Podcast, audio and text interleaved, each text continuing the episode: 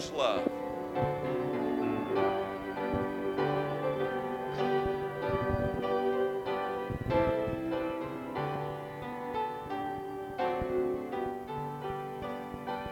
I stand amazed in the presence of Jesus the Nazarene, and wonder how he could love me, a sinner condemned unclean.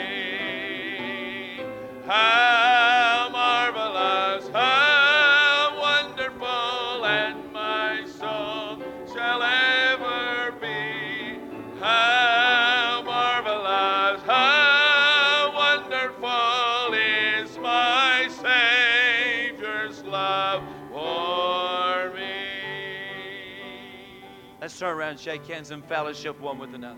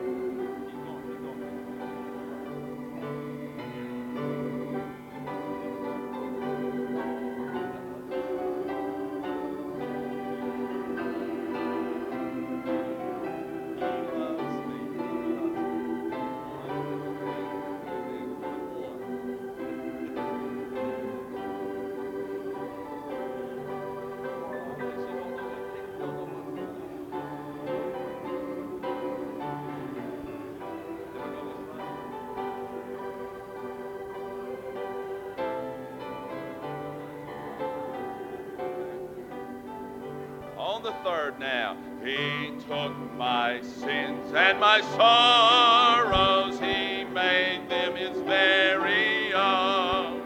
He bore the burden to Calvary and suffered and died alone.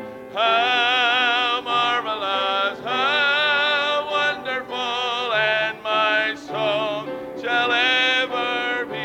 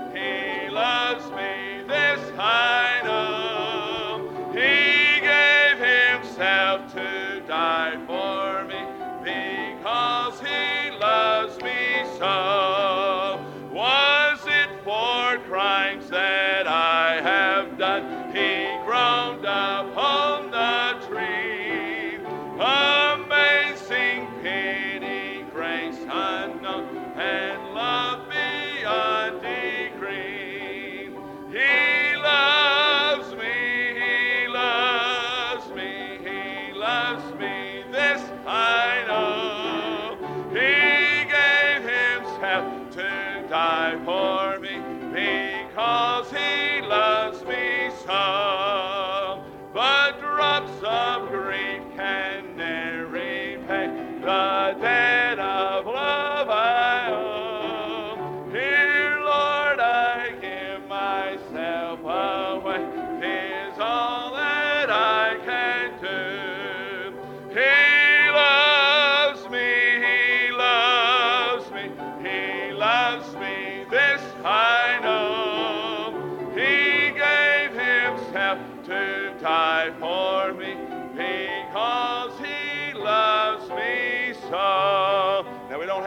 The little chorus to "Oh, how he loves you and me."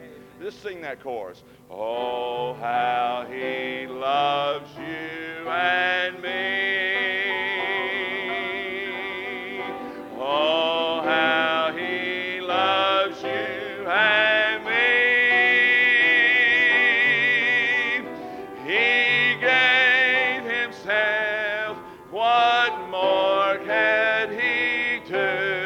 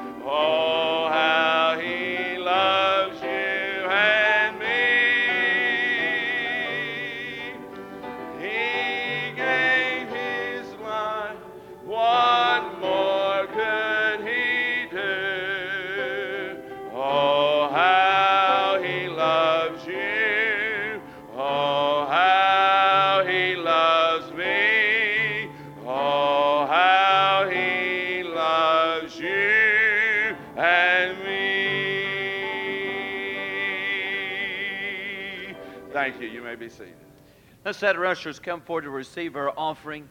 I'm glad tonight that he loves us, don't you? I praise the Lord for his love. You're giving on Wednesday night. Go support the Bible conference, so let me encourage you to give, and the Lord will bless you in your giving tonight. Let's pray.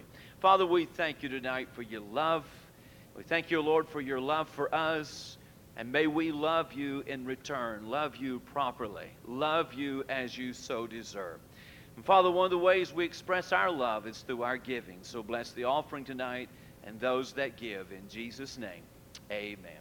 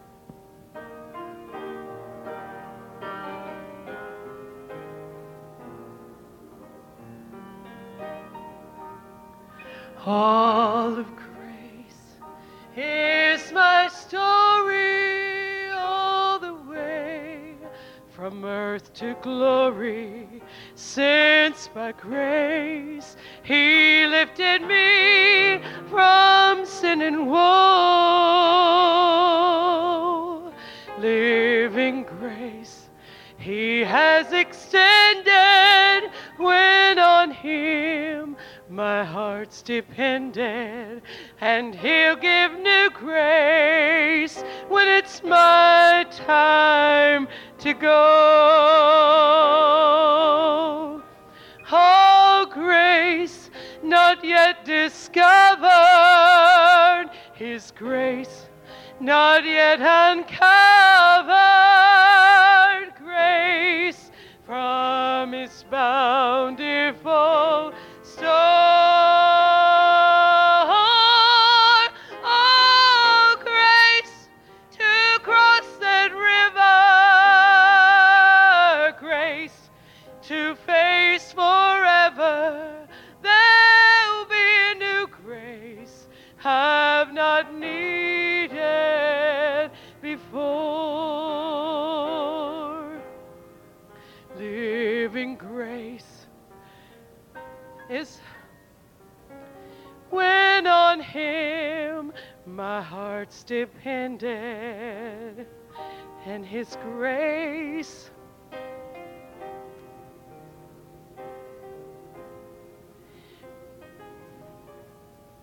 grace to love and pray for sinners. Grace, I forgot the words, I'm sorry. It's been a long time. And He'll give new grace when it's my time to go. He's given us living grace. That's what the verse is about. For every day, no matter what comes, no matter what we need. On Wednesday night now, I go to the back service with the teens. There's 92 teens back there right now. They had to go get extra chairs. And I look at those faces and I know that life is going to bring some hard things their way. And they're going to need to see you and I with a sustaining grace. A grace that's seen us through lots of things. So they'll know when those things come to them that His grace will be sufficient.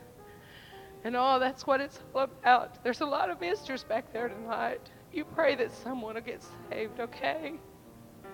Oh, grace not yet discovered, grace not yet uncovered, is grace from His bountiful store.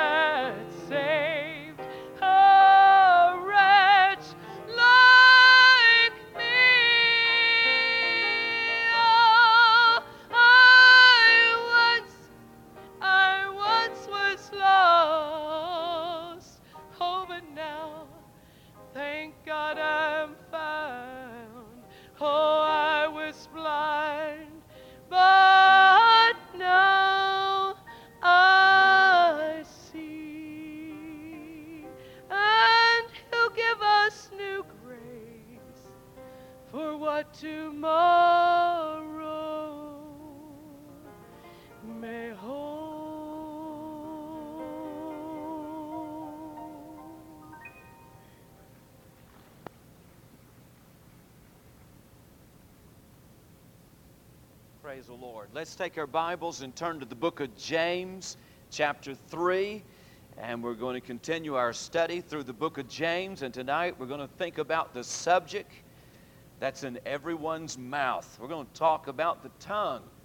Learn a little bit about the tongue. Of course, nobody here tonight has a problem with the tongue. So, you know we're studying about everybody else tonight. Amen? Yes, sir. Yes, He is. Amen.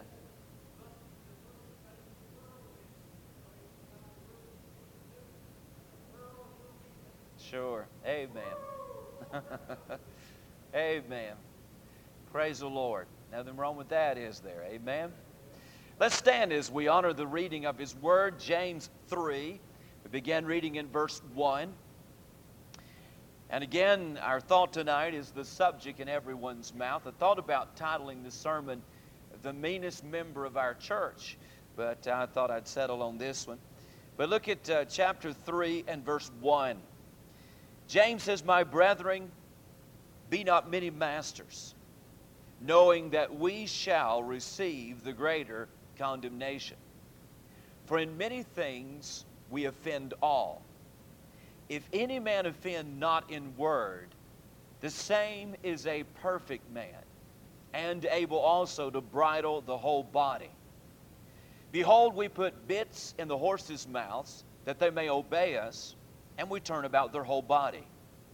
Behold also the ships, which though they be so great, and are driven of fierce winds, yet are they turned about with a very small helm, whithersoever the governor listeth. Even so the tongue is a little member, and boasteth great things. Behold how great a matter a little fire kindleth. And the tongue is a fire, a world of iniquity. So is the tongue among our members, that it defileth the whole body, and setteth on fire the course of nature, and it is set on fire of hell. For every kind of beast, and of birds, and of serpents, and of things in the sea is tamed, and hath been tamed of mankind. But the tongue can no man tame. It is an unruly evil, full of deadly poison. Therewith bless we God, even the Father, and therewith curse we men, which are made after the similitude of God. Out of the same mouth proceedeth blessing and cursing. My brethren, these things ought not so to be. Doth the fountain send forth at the same place sweet water and bitter? Can the fig tree, my brethren, bear olive berries, either a vine figs?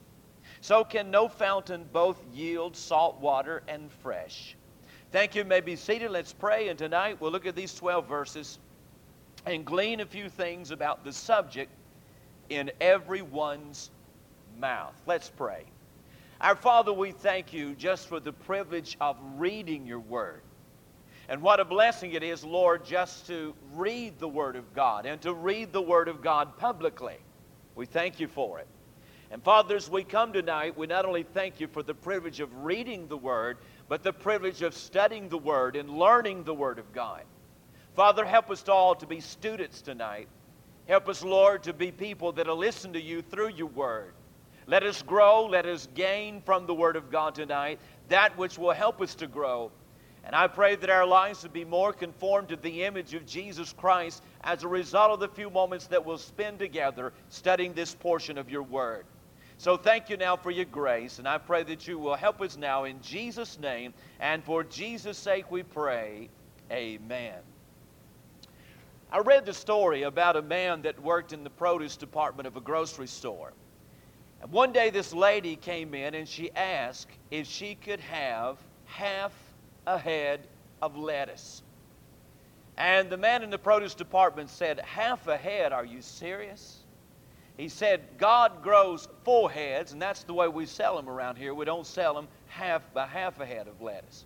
And the lady looked at him and said, you mean to tell me after all the years that I've shopped here, you won't sell me half a head of lettuce?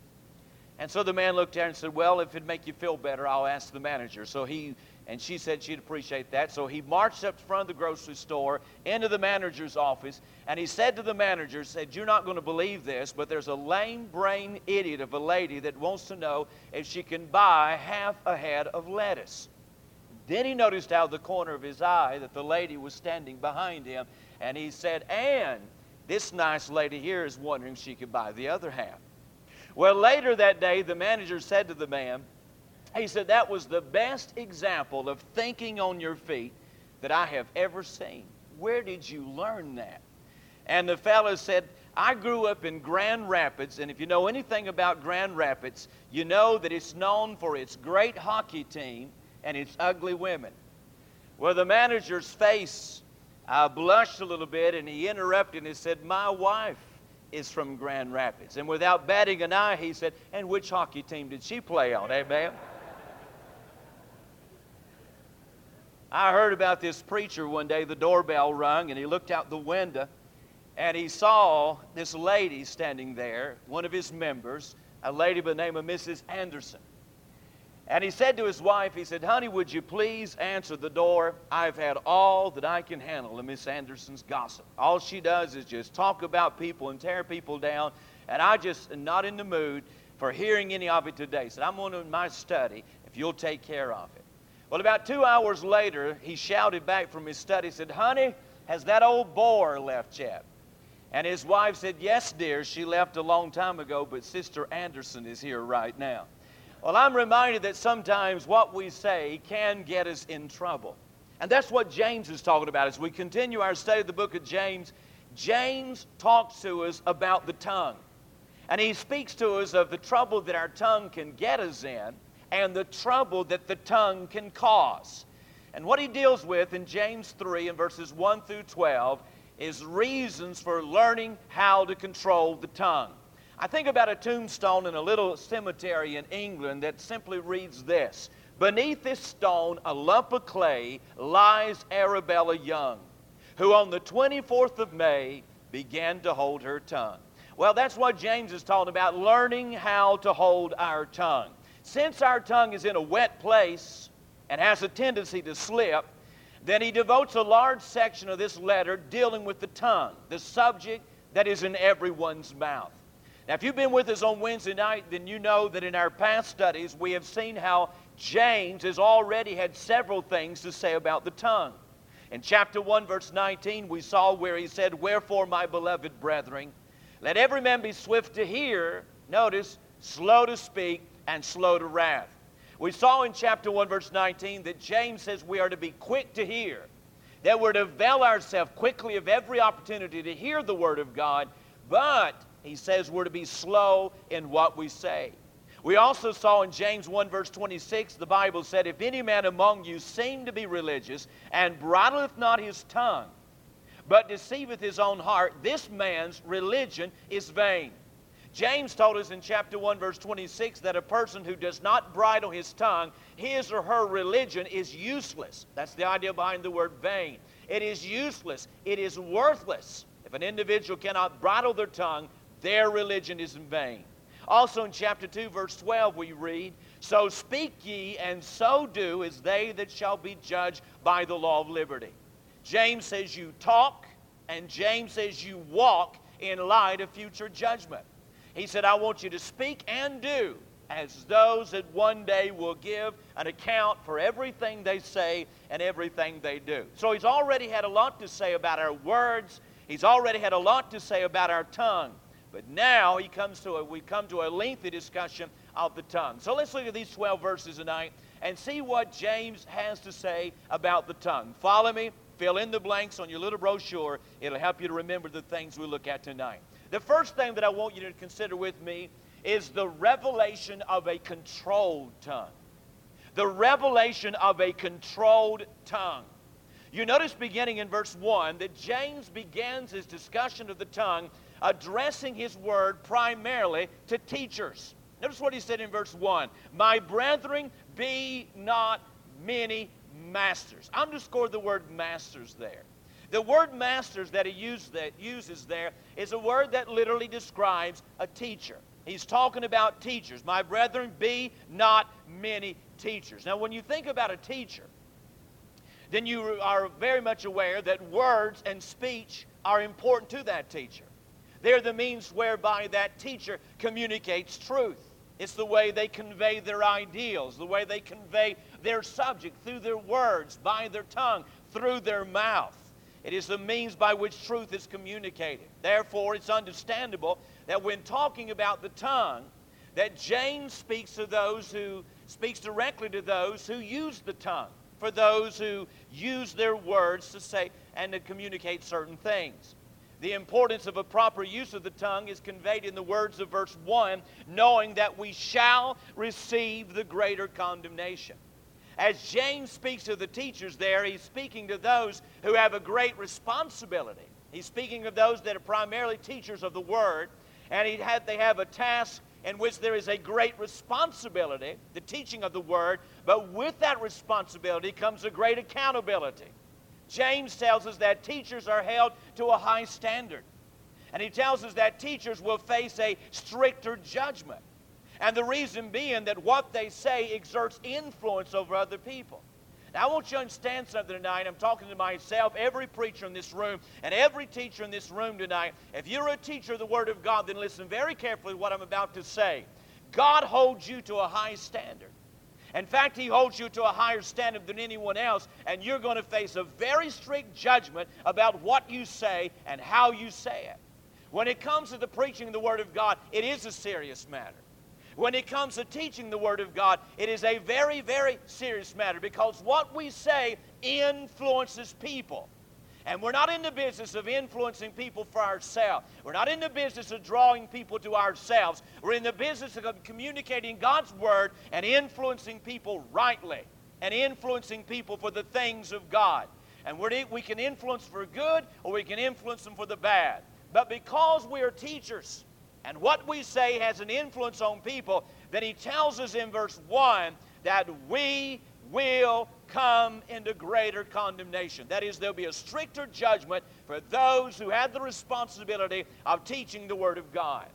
But he begins the chapter by addressing his words primarily to teachers, but I want you to understand they are not limited to teachers. For notice how he begins in verse 2. He begins by saying, "For in many things we offend all." Underscore the word offend. The word offend that he uses there is a word that means to stumble. James is not saying that we offend everybody. That's not what he's saying in the statement. In many things we offend everybody or offend all or make others stumble. What he's saying is that every one of us, we stumble. At every one of us, there are many ways in which we stumble. Now, the truth of the matter is tonight, every person on the sound of my voice, you stumble, I stumble, we all stumble, and we all fail the Lord. Every one of us is involved in falling. Am I not right? Say amen. There is no perfect people here, and I didn't want to disappoint anybody, but there is no perfect people in this room. We all offend, or we all stumble and fail. But by reminding us that we all stumble, not just teachers, but that we all stumble, he's telling us that what I'm about to say about the tongue not only applies to teachers, but it applies to every believer. So when he talks about everyone stumbles, he is bringing everybody under the umbrella of what he's about to say. So as he begins this section dealing with the tongue, he tells us at the very beginning that the tongue is very revealing. When a person goes to the doctor, sometimes the doctor will ask you to stick your tongue out. And the doctor can understand several things about you through what your tongue looks like. His tongue is very revealing. It's like one of the early church fathers, Justin Martin, said, "By examining the tongue of the patient, physicians find out the diseases of the body, philosophers find out the diseases of the mind, and Christians find out the diseases of the soul." In other words, he's talking about the tongue says something about us. And in verse 2, James describes a controlled tongue. He speaks of those who offend not in word.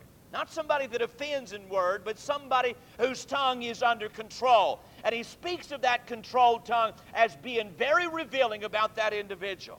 Now, what does the controlled tongue reveal? Let me just point out two things in verse 2.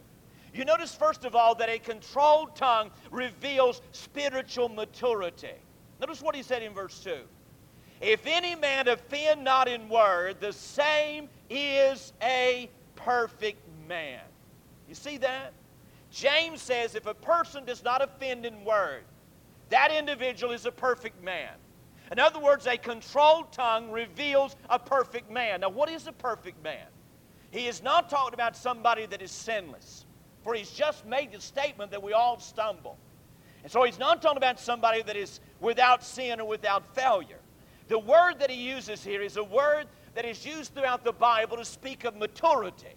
It is a word that describes someone that is mature and is developed in their spiritual life, and they are mature in their spiritual life.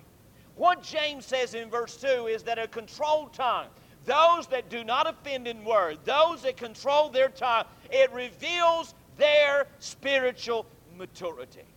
I think about the believers at Corinth. Paul described them as being spiritual babies, 1 Corinthians 3:1.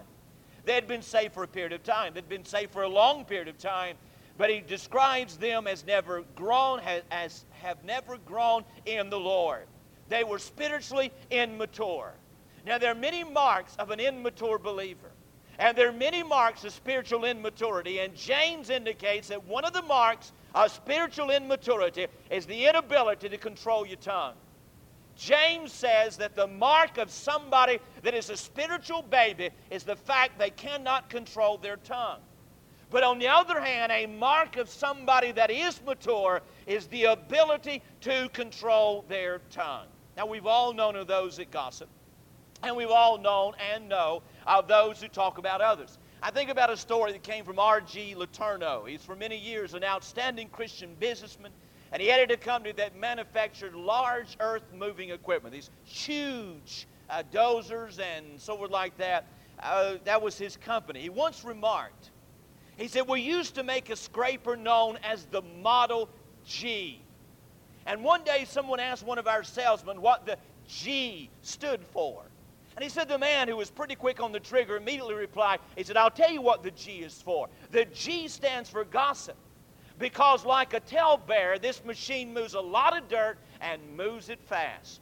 Well, I've known and know of people that move a lot of dirt and they move it fast, and you probably do too.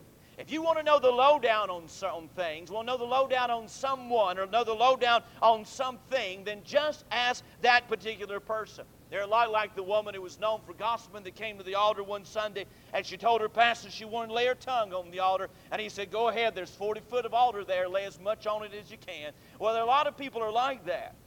And they just gossip and tear down people. And whenever there was someone else, it's not very long, then they're criticizing somebody and talking bad about someone and tearing down that individual. I want you to listen to what the Bible says. I want to classify that individual. I want to tell you what God thinks about that individual. Somebody that cannot control their tongue. The Bible tells us they are a spiritual baby. They are spiritually immature. Because a spiritually mature person does not go around talking about other people. A spiritually mature person doesn't go around tearing down other people. They have their tongue under control. So you find someone that's always gossiping, then just remember what God says. They're a baby in the Lord. They've never grown. They're spiritually immature. Somebody always tearing someone down, they're spiritually immature. James says the control of the tongue is a mark of spiritual maturity. Look at the second thing he says about the tongue. It not only reveals spiritual maturity, but it also reveals spiritual mastery. But notice how he concludes verse 2. He tells us, first of all, that a controlled tongue reveals a perfect man, a mature man. But then he concludes verse 2 by saying that the man who does not offend in word is able also to bridle the whole body. He says this individual not only can control their tongue, but they can control the rest of their body as well. Now, someone has said that the body can be a wonderful servant, but a terrible master. And by that, I simply mean that many people are controlled by what their bodies want. And they're controlled by what their bodies desire. You know why we yield to temptation? We yield to temptation because we listen to our body. We listen to the flesh. We yield to temptation because we do what the body wants. But a mature person does not allow the body to be their master. A mature person makes the body their servant. Let me give you an example. It's Sunday morning, and the clock goes off. And immediately the old body says, "Don't get up. This is your day of rest." And the body says, "Just stay here under these warm covers." The body says, I want to sleep. I don't feel good. I want to sleep today. And if a person listens to their body, they'll stay in bed and they'll miss church. But on the other hand, a mature person does not listen to what their body says. They listen to what the Spirit says. And thus, they tell their body what to do. They don't let their body tell them what to do. And James says one of the marks of a man that controls his tongue, not only is he spiritually mature, that's why he controls his tongue, but it also reveals the fact that this is a man that's got his body under control.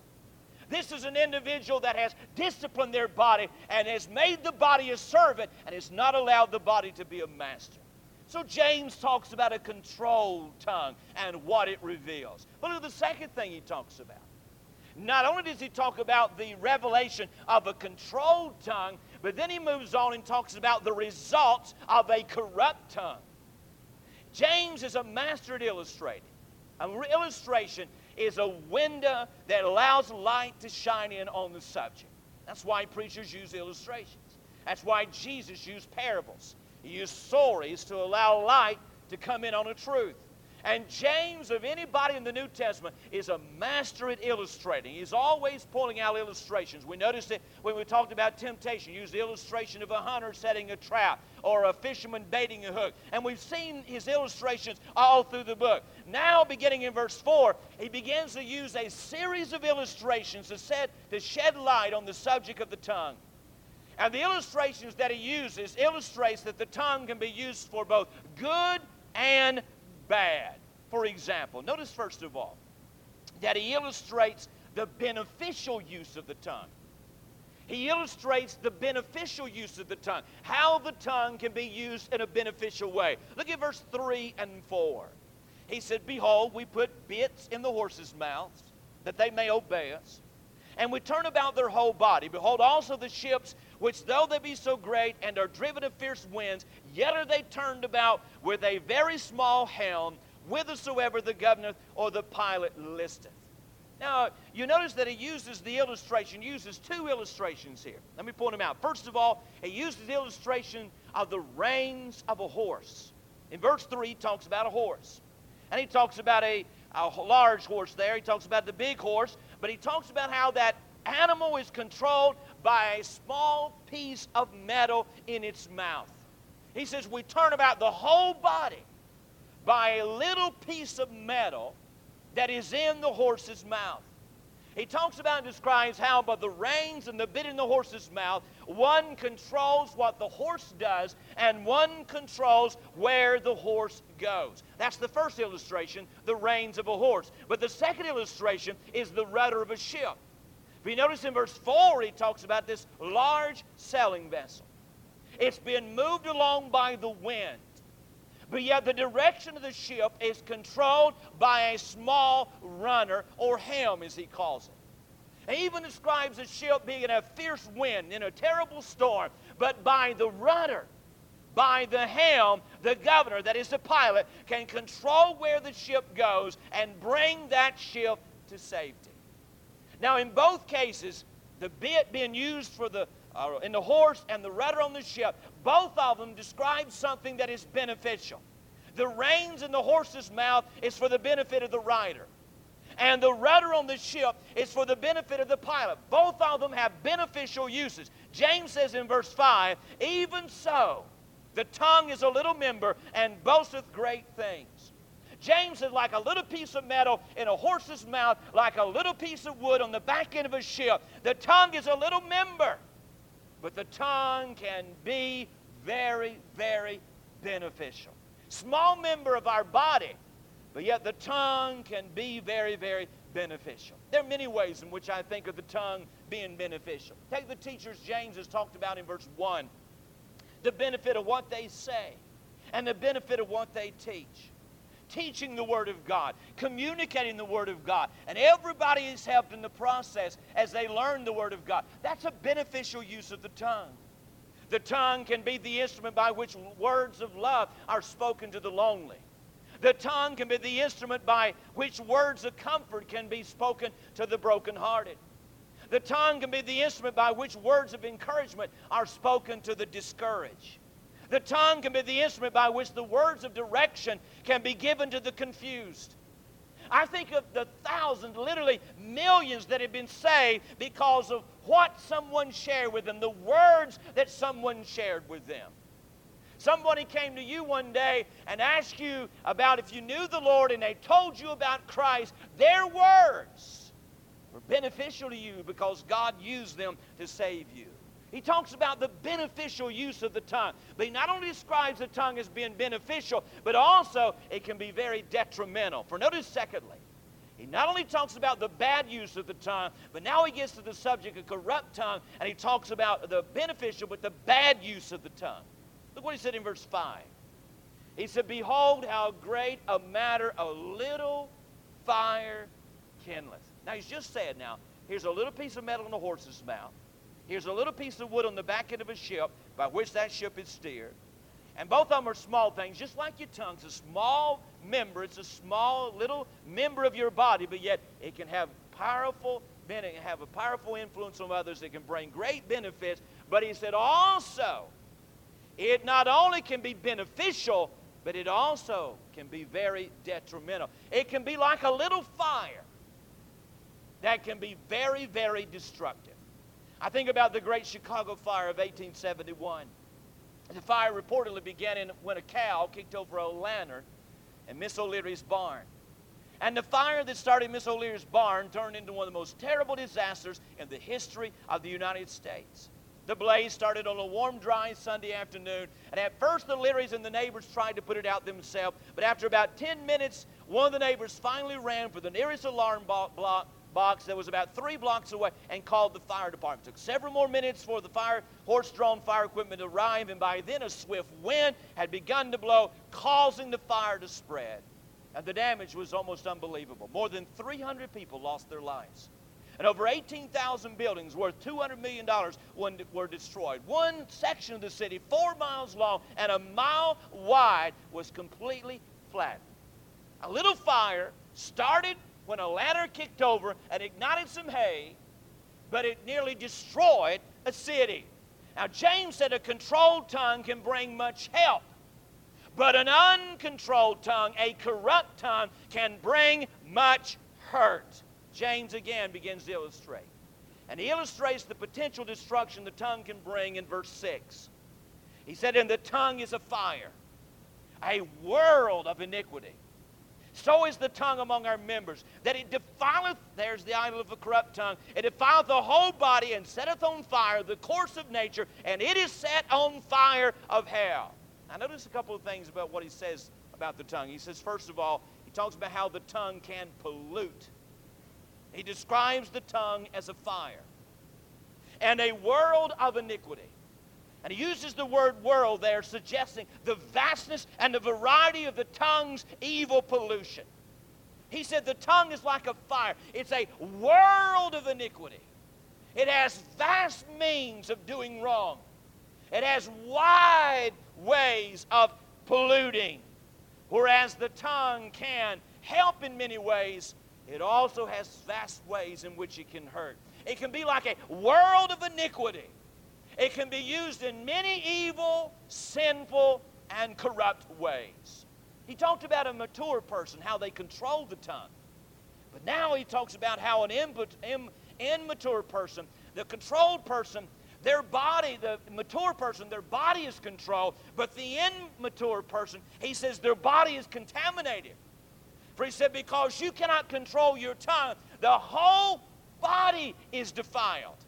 The whole of a person's life is polluted and defiled by the tongue. Notice a couple of phrases he uses. He uses the phrase, the course of nature. And that phrase is literally the wheel of a man's cycle, or wheel of man's nature. And in ancient days, the wheel was the symbol of the cycle of life, the ongoing process of life. And James is telling us that the whole cycle of life can be defiled by an improper use of the tongue. A mature man controls his tongue and controls his body, but an immature person who cannot control their tongue, they corrupt the whole cycle of life. They corrupt their whole life by the fact that they cannot control their tongue. Furthermore, he adds that the tongue is set on fire of hell. Hell is often used in the Bible as a synonym of Satan. Said is that our tongue can be an instrument of the devil. And if the devil is using us in any way, you mark it down, we are defiled. Amen? If there's anything about our life that has become beneficial to the devil, then we are defiled and we are corrupt and we are polluted. And in simple words, this is what James says. James is telling us that somebody that gossips, now listen to me, Somebody that whenever they're around other people, they start tearing this one down and putting this one down. James says about that individual, you are dirty. You are defiled. You are a desecrated person. James shoots it straight from the hip. He said, don't you smile like you're a saint ready to sprout wings. He said, if you can't control your tongue, you're dirty. You're defiled. You're polluted. Now we ought to ask ourselves the question, are you with me tonight? Say amen. You better holler, I'll make me think you've been gossiping. Say amen. But you find yourself talking about other people? You find yourself spreading rumors and gossip about someone else? The Bible says you are polluted. It doesn't matter how spiritual you think you are. It doesn't matter how spiritual you act. A gossiper is a dirty, defiled person. But he also talks about not only how the tongue can pollute, but second of all, in verse 7 and 8, he talks about how the tongue can poison. Notice what he said in verse 7 and 8. For every kind of beast and of birds and of serpents and of things in the sea is tamed. Hath been tamed to mankind, but the tongue can no man tame. It is an unruly evil full of deadly poison.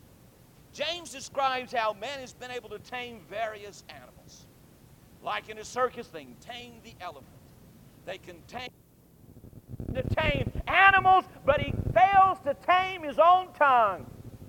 And he speaks of the tongue, an untamed tongue, as an unruly evil. See that word unruly? It speaks of a lack of stability, an unstable evil. It's like it's right there. It could break forth any moment.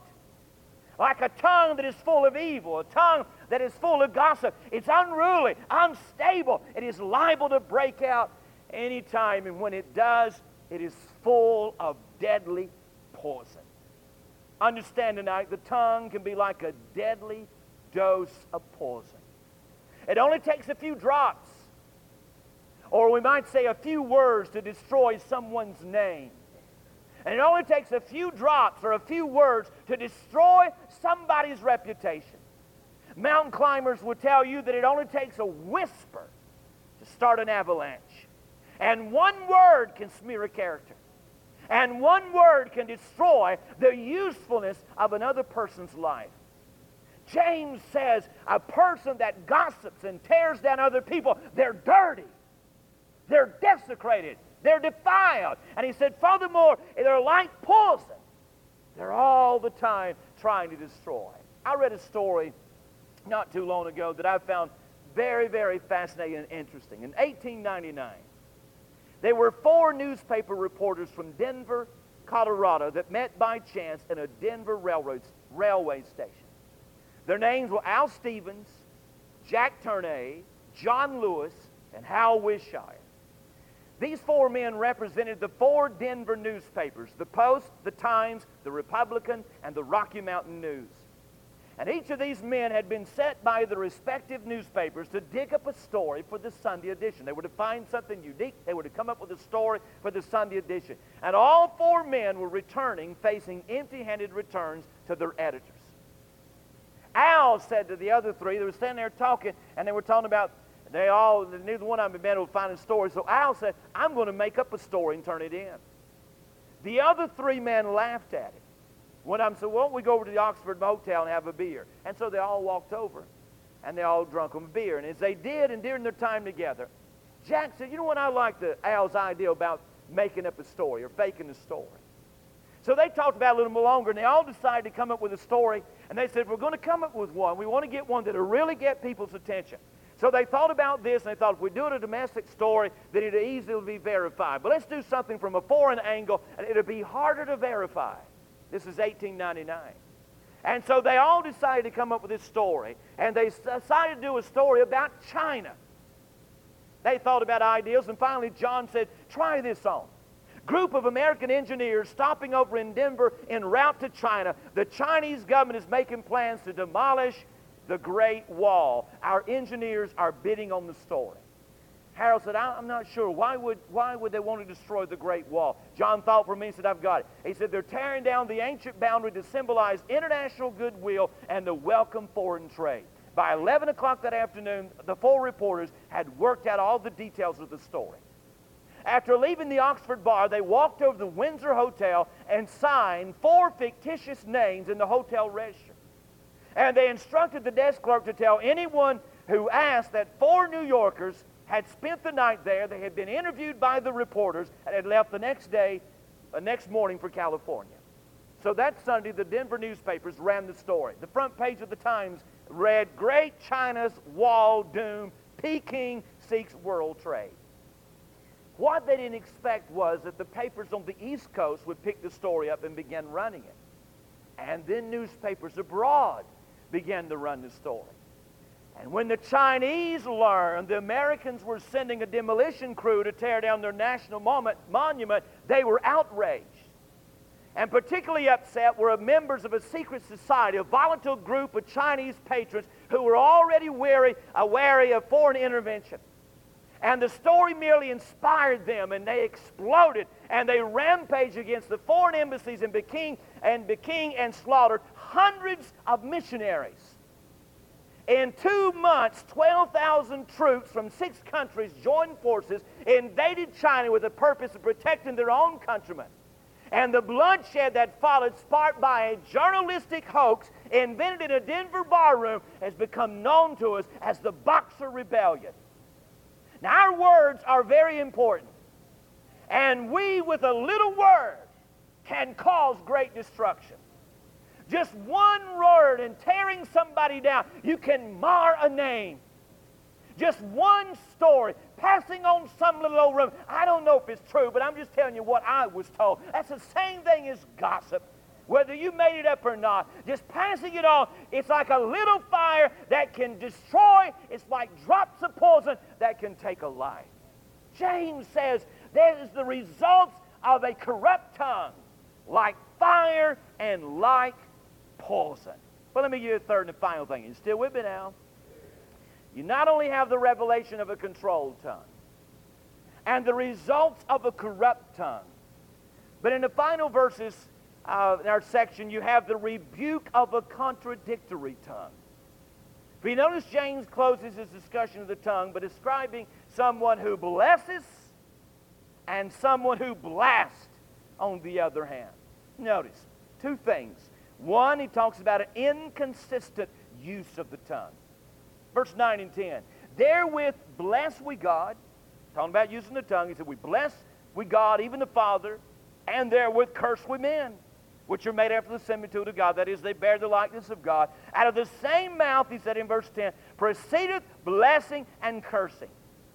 James describes someone blessing God one minute and cursing someone else the next moment. One minute they're lifting up God, and the next minute, they're tearing down someone else.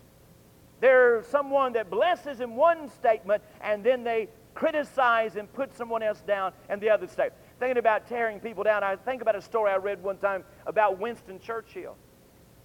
There was a Winston Churchill, of course, the Prime Minister of Great Britain, and there was a lady by the name of Lady Astor, very wealthy, very prominent lady, and they both disliked each other, something awful.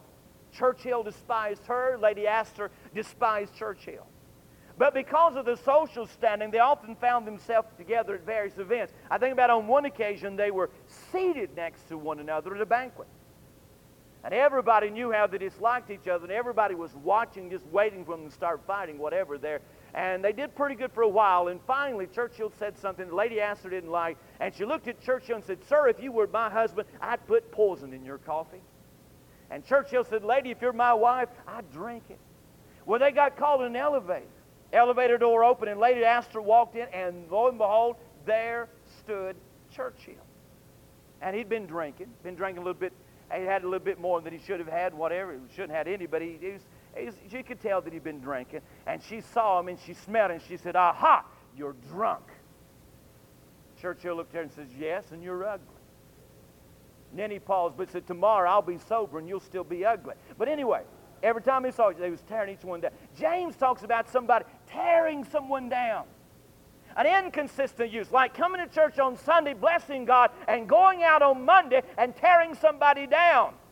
That's an inconsistent use of the tongue. And notice what he said in verse 10. Second of all, an improper use of the tongue. He says very plainly in verse 10, my brethren, these things ought not so to be. That statement is a strong negative, a strong command. This should never be true about the believer's life. That's what James is saying.